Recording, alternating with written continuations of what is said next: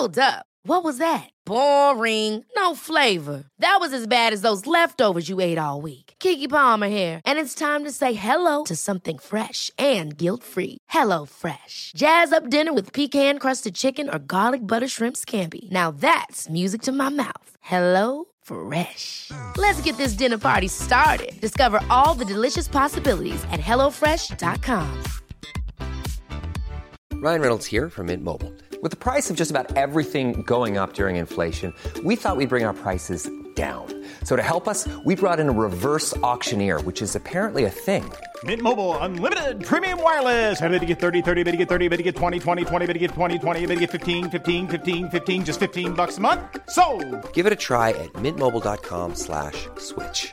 $45 upfront for three months plus taxes and fees. Promo rate for new customers for limited time. Unlimited more than 40 gigabytes per month. Slows. Full terms at mintmobile.com. Hey, it's Ryan Reynolds, and I'm here with Keith, co-star of my upcoming film, If, only in theaters May 17th. Do you want to tell people the big news?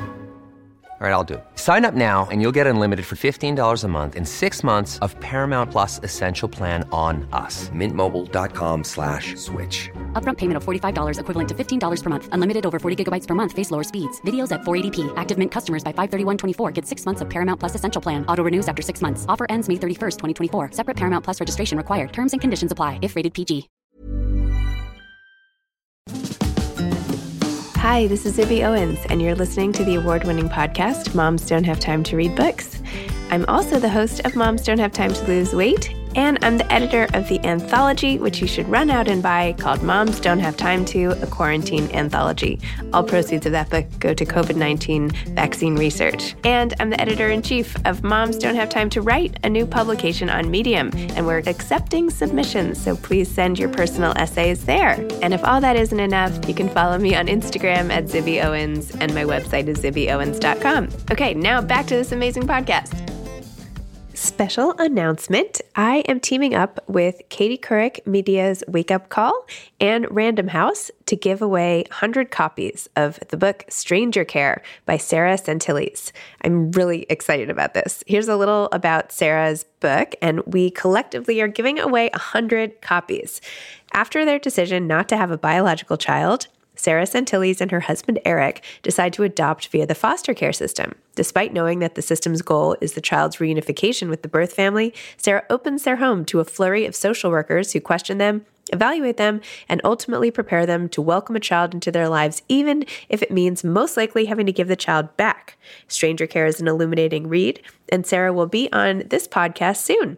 So, if you would like to enter for a chance to win, please go to the link in the episode description from right where you clicked on it and enter your email address, first and last name. By doing so, you're agreeing to the sweepstakes official rules and agree to receive communications and special offers from Katie Couric's Wake Up Call and Moms Don't Have Time to Read Books. Thank you for doing it and enter to win today. Just go back to the episode description. Thanks again. Amy Scher is the author of This Is How I Saved My Life.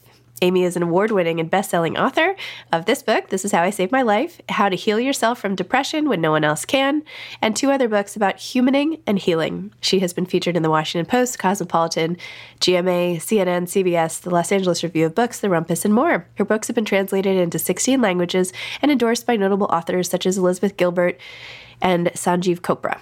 As an author, Amy teaches classes to help people break through blocks to become their happiest, healthiest, and most expressive selves. As a writing mentor, she works closely with authors to help them get their own stories into books and those books into print. She's proud to serve on the Associate Board for Literacy Partners in New York City, an organization that chose her memoir as part of New York City's Subway Reads initiatives.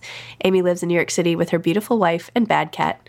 Most importantly, she lives by her self created motto when life kicks your ass, kick back. And by the way, after you listen to this episode, you'll hear that we got along so well, and we have since gone on walks through the park together and might be collaborating on something really cool. So, Amy is one of those authors who it's just so neat. You can just connect with right away and become friends. So enjoy our conversation. Welcome, Amy. Thanks for coming on Moms Don't Have Time to Read Books. Thank you so much. I'm thrilled to be here. Okay, can you please tell everybody about your amazing memoir, and why you'd even decided to write the memoir, your whole trip to India. Like, give us the whole rundown of the book. Yes, thank Please. you. So, This is How I Saved My Life is a book about me trying to save my life, as so many of us do in so many different ways. I am in my 20s, had a mysterious chronic illness that turned out to be chronic Lyme disease, which many more people are familiar with now than they were at that time in around 2006 when I was diagnosed, 2007. And I went all over the US trying to saved my life. I had brain lesions, neuropathy. I went from a healthy 20 something year old to essentially bedridden. And it was me back living in my parents' bedroom, like so many of us end up sometimes. And we were really just trying to figure out what would work to not only eradicate my body from the bacteria that causes Lyme disease, but also all the damage that the disease had done over the years when my when I was undiagnosed or misdiagnosed. And so eventually I found out about a treatment in India that was highly experimental, a stem cell treatment that my doctor said you know, could kill me. But at that point, I was in my 20s. I know I was in my 20s and I had really tried everything. I'd been to the Mayo Clinic, I had been to, you know, New York, I had been all over California, I had been everywhere in between to all the best specialists. And for reasons unbeknownst to everybody, my body was still failing in ways it shouldn't have been, despite the incredible treatment and the modern technology, you know, the, the medicine that I got.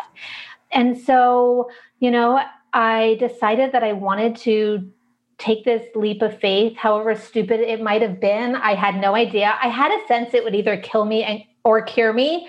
And at that point, to be honest, after seven years of struggling, I was really wasn't okay with either one, but I was accepting of either one. And I told my parents I wanted to go, and they were like, "If you're going, we're going too." And my poor parents, they they had never been out of the U.S. They didn't have passports, and I was very well traveled. I had been, you know, everywhere. And so here here we went off to India for this experimental treatment, which became the unexpected family trip of a lifetime.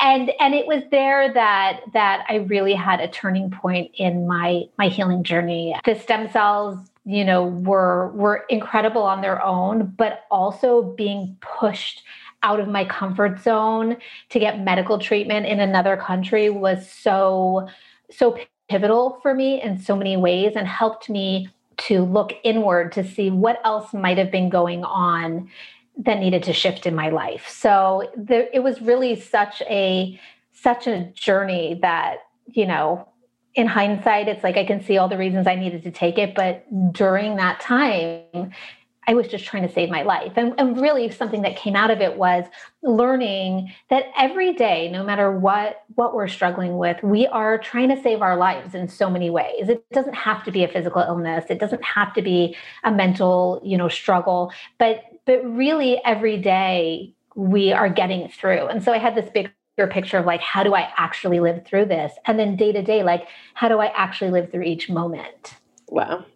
And you were so funny too about your the person you met who was a quadriplegic who was like, "Oh yeah, you should just go get stem cells," as if, and you were like, you said something like, as if it were a blowout, or I don't know, something funny. yes, yes. So I met somebody actually at a writers' conference that I barely got myself to, and then I couldn't go to. I went to one session of the writers' conference because I was on antibiotic shots and I had to self-administer them, and the the you know the hallway from my room to the conference center was too long, and I couldn't do it by myself. Oh. It was like this whole thing. But there, I met a woman who had been for the stem cell treatment and told me about it. And she was like, You should get stem cells. I bet that doctor could help you. And, it, and it was like, Oh, like I should just like go get a coffee or go get a blowout or go get a. It was like, Oh, I mean, of course I had to like fundraise for the money. I mean, there was so much that went into it. But the decision was so, was in part so easy because when you almost have nothing to lose because you've already lost everything, decisions for me aren't as big. It's like I have a harder time now figuring out where to go for dinner, you know, like the daily things. But kind of, I think that will to survive just propels you into just doing things when that's not my personality necessarily. I related to that so well when you were talking about yourself being a Virgo and how you like obsess over like menus and all this stuff. And I find sometimes the little decisions are the hardest. Like, well, so I can do it this way, or when should we leave for this trip? Should we, you know, should we go for the weekend? Well, if we do this, then I have to change this, and you know. But then like should we, you know, how should we turn our lives upside down and escape the pandemic? Like that becomes very easy. Let's like, just okay, do it. right? Yeah. Because in that moment, my mom always jokes because I have that, like, I can't decide where to go to dinner. And she always says, like, you're not buying the restaurant, you're just eating there. Like, just pick a place, right? but it is so true. That's how I am too with these big decisions. I think something comes through us and we just do instead yeah. of and it's life would be easier if we did that with everything. Because honestly, these little decisions and like the time that we spend, and I and I I I used to think I was like indecisive. And I'm like, I'm not indecisive. I'm just trying to make the perfect choice and always optimizing because there's always mm-hmm. like a better way. So then I always change the flight or change this or like rethink. Yes. But I, I don't think it's like that we're waffling. It's not like I could do this or that. There's like trying to and each new data point that comes in i mean I, this sounds ridiculous but yes each new data point that comes in changes like what you might order like what did you what were you going to do for lunch that day? Right. I totally have learned as i've gotten older just choose and don't look back. Like you just pick for the sake of picking and then you just move on because it's so easy when you have that personality totally. to waste hours rearranging things that may or may not be any better than the first option except now you lost three hours of your day. I literally had that this morning. I woke i woke up early so i could write, but I also wanted to go to the gym for the first time in like forever. And I was standing in the kitchen, like by the coffee machine, being like, should I write first or should I work out first? Or should I post and ask random strangers what I should do first? Or should I, or should I like, you know, whatever? And I was like, well, I'll tell you what I shouldn't do. I shouldn't be standing at the coffee machine debating what I should be doing because I've just wasted seven minutes. So exactly. Or you could have another cup of coffee and then probably speed through both yeah, exactly. So even when I was in the elevator going down to the gym, I was like, but maybe I should be writing because it's early and sometimes I write. And I was, and then I'm like, I'm in the elevator. Yeah, that ship has sailed. Stop it. I know. We totally drive ourselves crazy. Oh we totally drive ourselves crazy. Anyway, you had this great line in the book, by the way, which I mean, so many were this is all from the beginning, but inside the places that no one knows but me, my heart is split in a million pieces because I am a human being who is lodged in the in between, in between living and dying. I want to be better than good enough. And then you said, if I don't move the goalpost for my own life, who will? I want not only to stay alive, but to be alive, to lead a life. I am more afraid of living in this condition forever than I am of dying from it. Which I guess is sort of reflective of what you were saying earlier, that you were sort of in that sort of liminal space and that any yeah. action would be okay. Yeah, it's hard. This is such a discussion in the chronic illness community. And I've been well for many years now, but I still have friends and, you know, I'm still in those communities where you know there's a part there's a part of of our lives that is easier when we accept it but then sometimes we don't want to accept the thing and there's i think there's i think there's an there's sort of an in between where i was able to at some point with lots of struggle accept where i was in each moment or each phase but also i was unwilling to be stuck in that phase forever.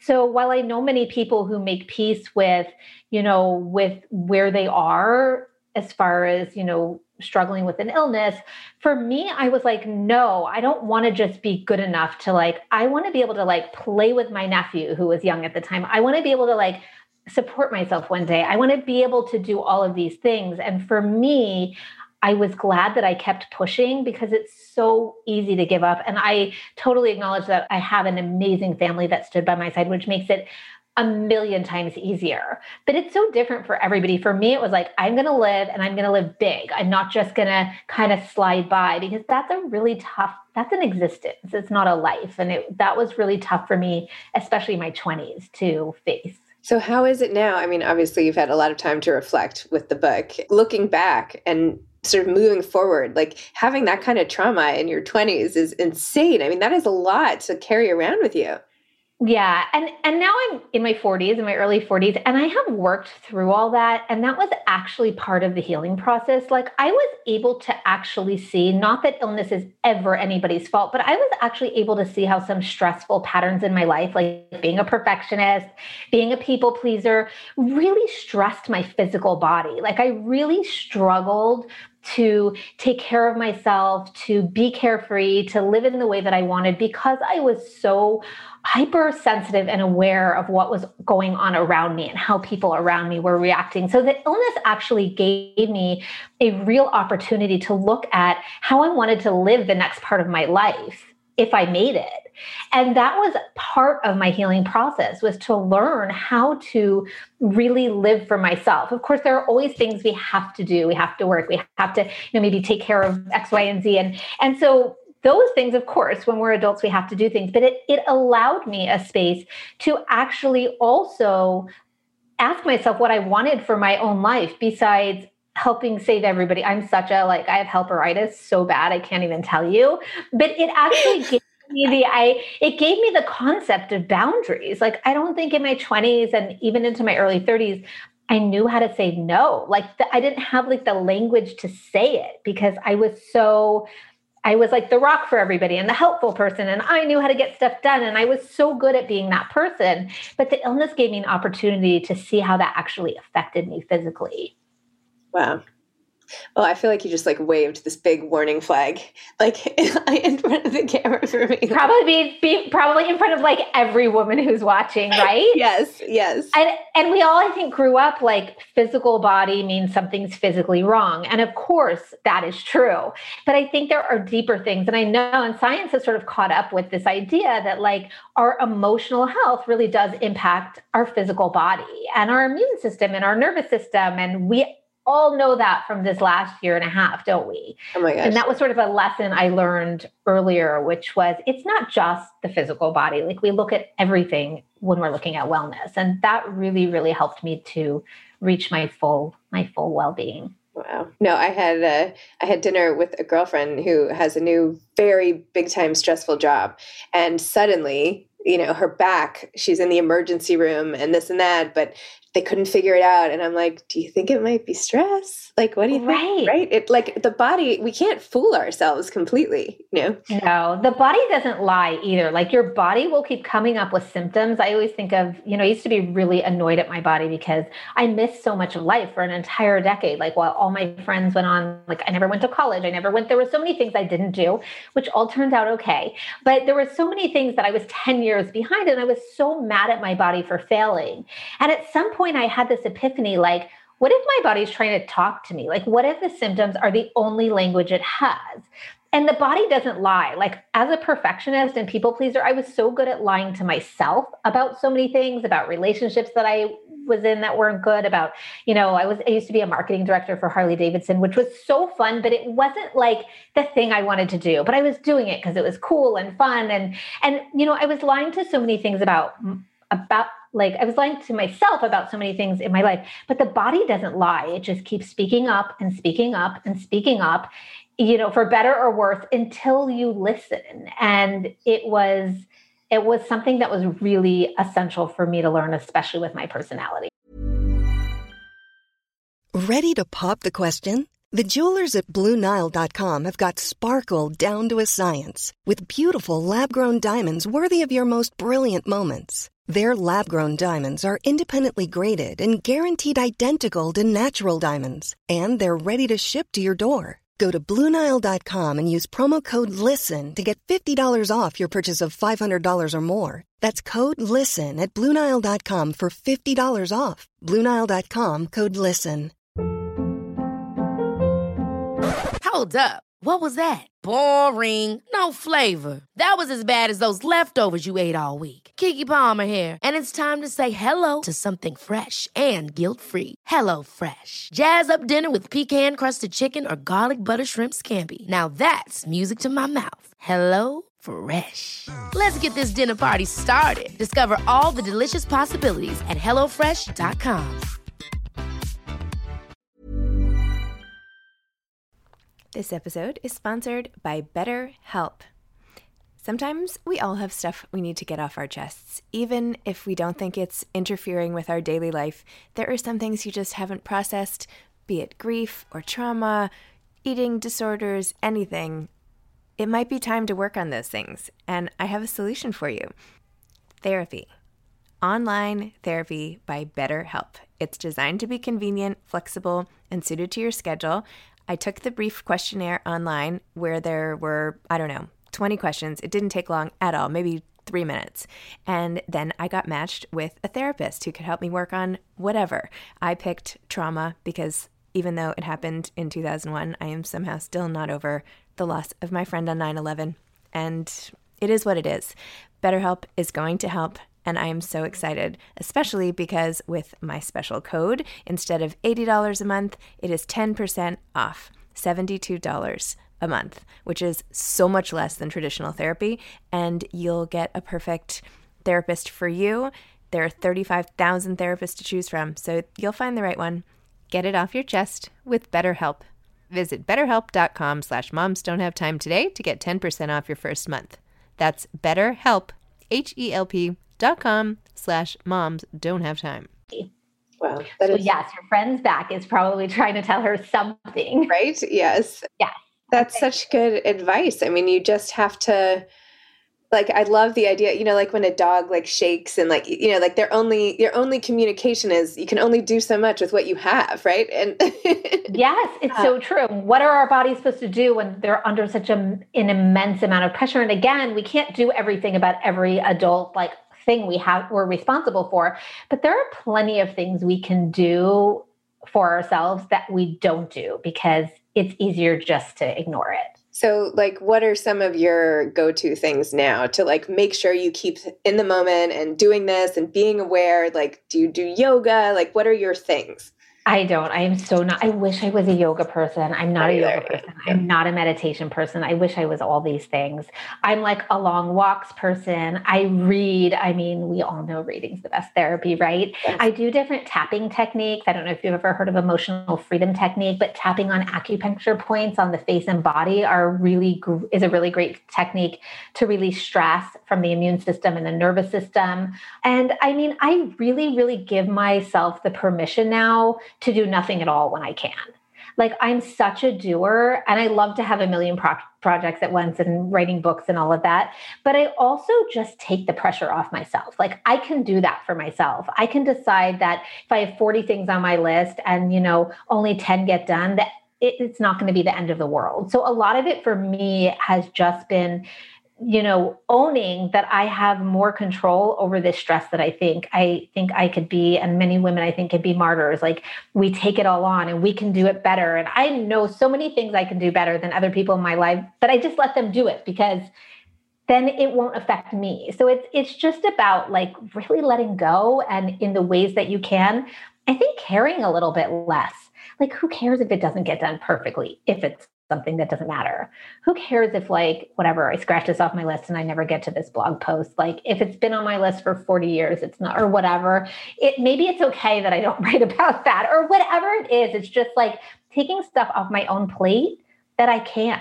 Wow. I reference sometimes this time management expert I interviewed at one point because she had this theory of of like mid max um, mod max min or something like that like you can choose what kind, what effort level you want for each task and you should be like that. deliberate is this a like minimum moderate you know or maximum or whatever in the book she talks about it being in terms of a child's birthday party right do you want to mm. like I, or maybe I was the one who interpreted for a child's birthday party after the fact. But basically, you know, you can call and have somebody do the whole thing at like, you know, one of these kids' places, or you can calligraphy your own invitation. I mean, there's like this whole range. Right. So I feel totally. like I use that now a little bit for like, okay, well, you know, does this have to be done to the best of my ability? Or can this be one of those things where I can do it well enough? And I think part of the challenge is knowing which of the tasks it's okay to sort of take the lesser route on you know. That's so true. That's absolutely true. And and it is it sounds bad to say care a little bit less but it is so true. Like is there can you care just a little bit less about this thing that nobody will notice? And i do that. Like i used to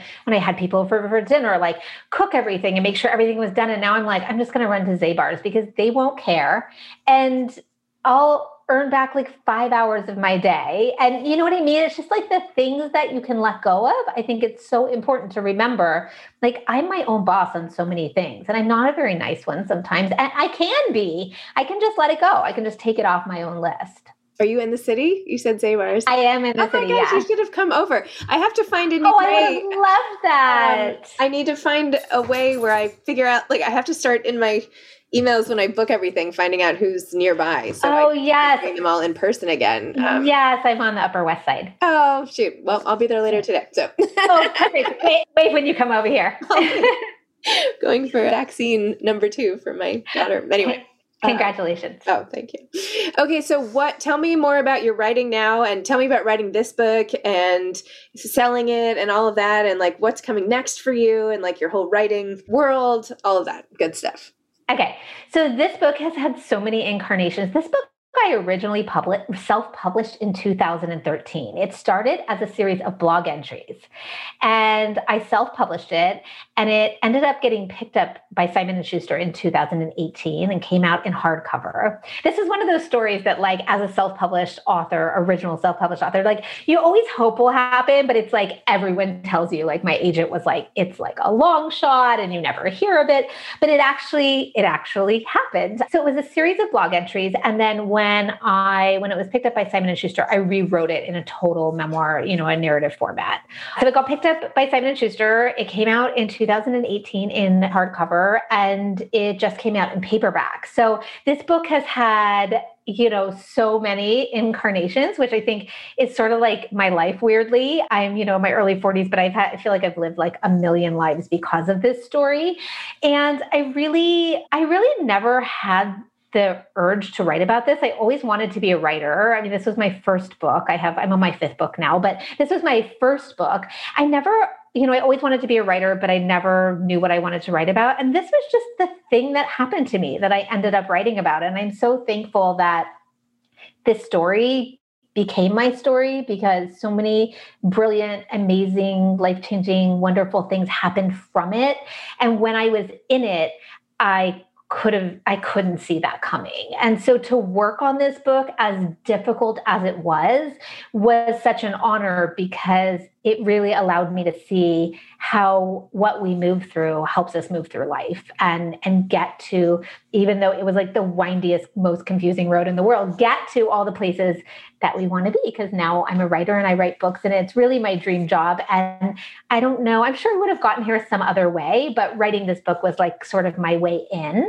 And this book was really cool to write but I had a huge challenge in that this book was sort of heavy in topic, right? Chronic illness and and sort of the destruction of so much of my life. And anybody who struggles with, you know, ongoing illness will understand how it affects relationships, the guilt you feel for screwing up everybody else's life, all of these things. But I had to find a way. Like, I knew that I never wanted to write a depressing book. Like, I knew that nobody going through a chronic illness wanted to read a depressing book.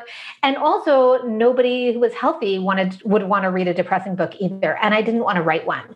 So, my challenge with this book was finding ways to make it funny, like finding the levity in it. And I think and hope I did that. My family is very much like, we survive on humor, which you know we really needed during this time period.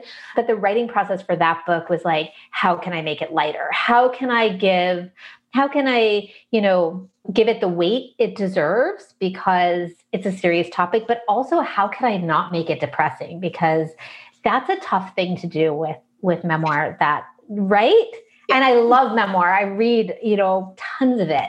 But it can be a downer and that's because our lives can be at some points but i was like determined to find the levity in it and so that that was a big part of the writing process of this book wow so crazy. Half the half the stuff you say, I'm like, I feel like you're like me on the West Side. like, That's so funny. Like you're like reading like, my mind. It's crazy, you know.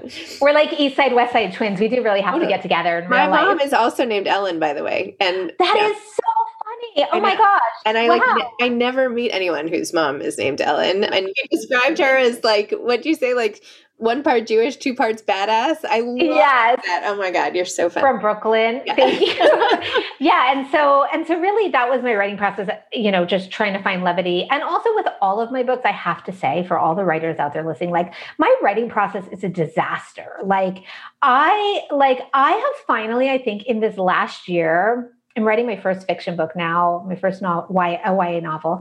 And I finally realized that that's just the process because this is going to be my fifth book and from the first book, the one we're talking about, all the way through this one, it's a struggle. Like, I am not one of those people. Like, I do have friends who like sit down and they're like, I can't stop writing. And I'm like, that's never me, never. Like, I write in snippets. I don't ever write a story in order. I write like five to 15 minutes at a time. I have like 50,000 to put things to put together at the, you know, at the end of the book because everything's in pieces. But I finally this year realized that's just my writing process. And always, always, always something good comes from the mess. But it never starts as a story. I really have to write my way in. Even for nonfiction, when I know the story, I have to write my way in to find the story. And so when we're talking about writing process, I have to say, you know, I feel like I have to be that transparent author who's like, it's a mess. It's not easy for me either, because I think that helps to hear. Totally. And I love what you just said, by the way. That's like, you know, always something good comes from the mess. I feel like that, like, is the whole thing, not just for the process, but the story behind the process. Exactly. It comes out of it eventually. You just have to stick with it and and move your way through. If I quit all the times, my, you know, I'm not like an outliner. Like I like start an outline, it's like half done, then I go to do the book and I'm like, it doesn't even match the half outline I've done. Like mine is just a mess. And now I just let it be. I'm like, that's what it's gonna be. If I just know it's gonna be a mess and I don't try to fix it and I don't get super upset that it's a mess, like eventually some book will come out of it. And it always does. It makes what, it so what, much easier to know. what were the other books about?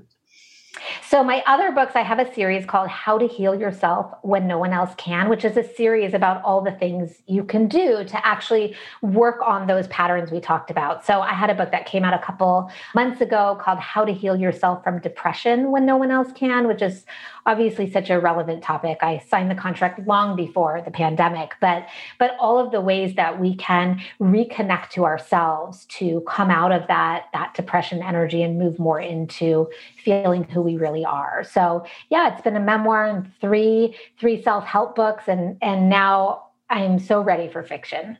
That's exciting. Wow. Yeah. Amazing. Well, that was already a ton of advice for authors, but do you have any, any parting words of wisdom aside from the fact that we should live in our mess and it's totally okay? Yes, I actually do.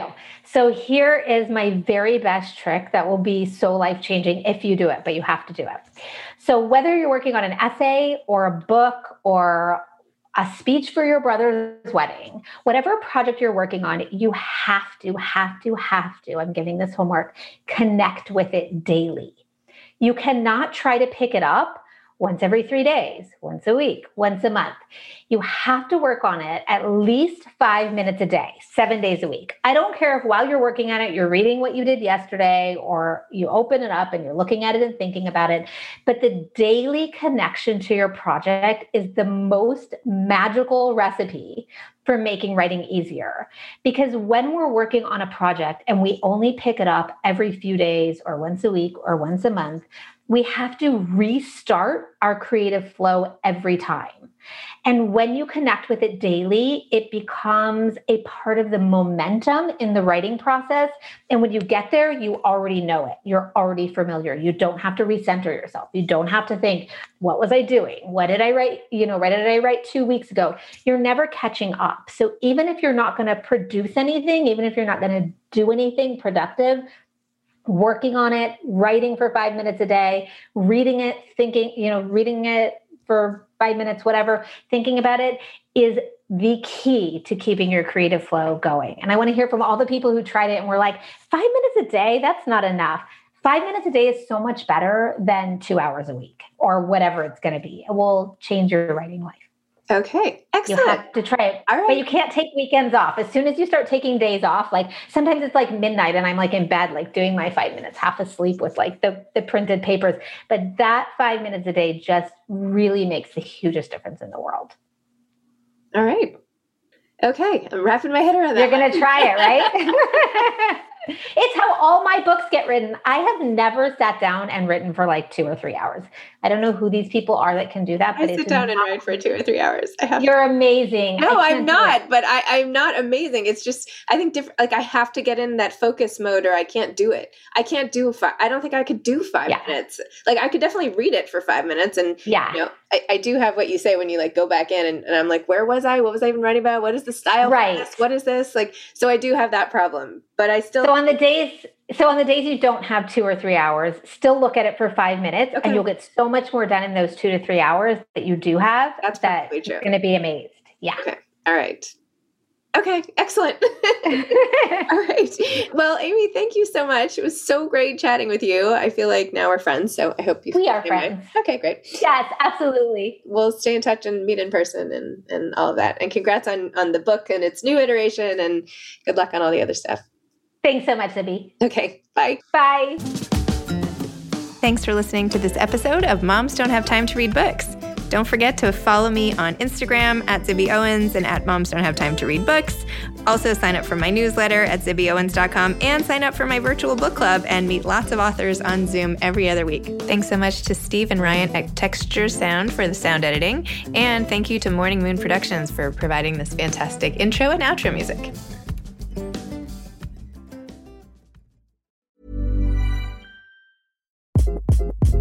Hi, this is Craig Robinson from Ways to Win, and support for this podcast comes from Invesco QQQ. Invesco QQQ is proud to sponsor this episode and even prouder to provide access to innovation for the last 25 years. Basketball has had innovations over the years too. We're seeing the game played in new ways every day. Learn more at Invesco.com slash QQQ. Let's rethink possibility. Invesco Distributors, Inc.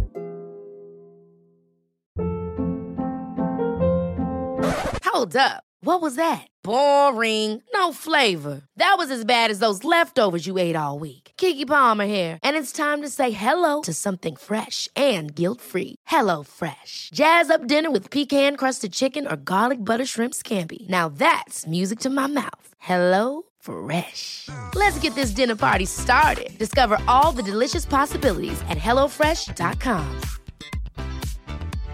Imagine the softest sheets you've ever felt. Now imagine them getting even softer over time. That's what you'll feel with Boll and Branch's organic cotton sheets. In a recent customer survey, 96% replied that Bowl and Branch sheets get softer with every wash. Start getting your best night's sleep in these sheets that get softer and softer for years to come. Try their sheets with a 30-night guarantee. Plus, get 15% off your first order at bollandbranch.com. Code BUTTERY. Exclusions apply. See site for details.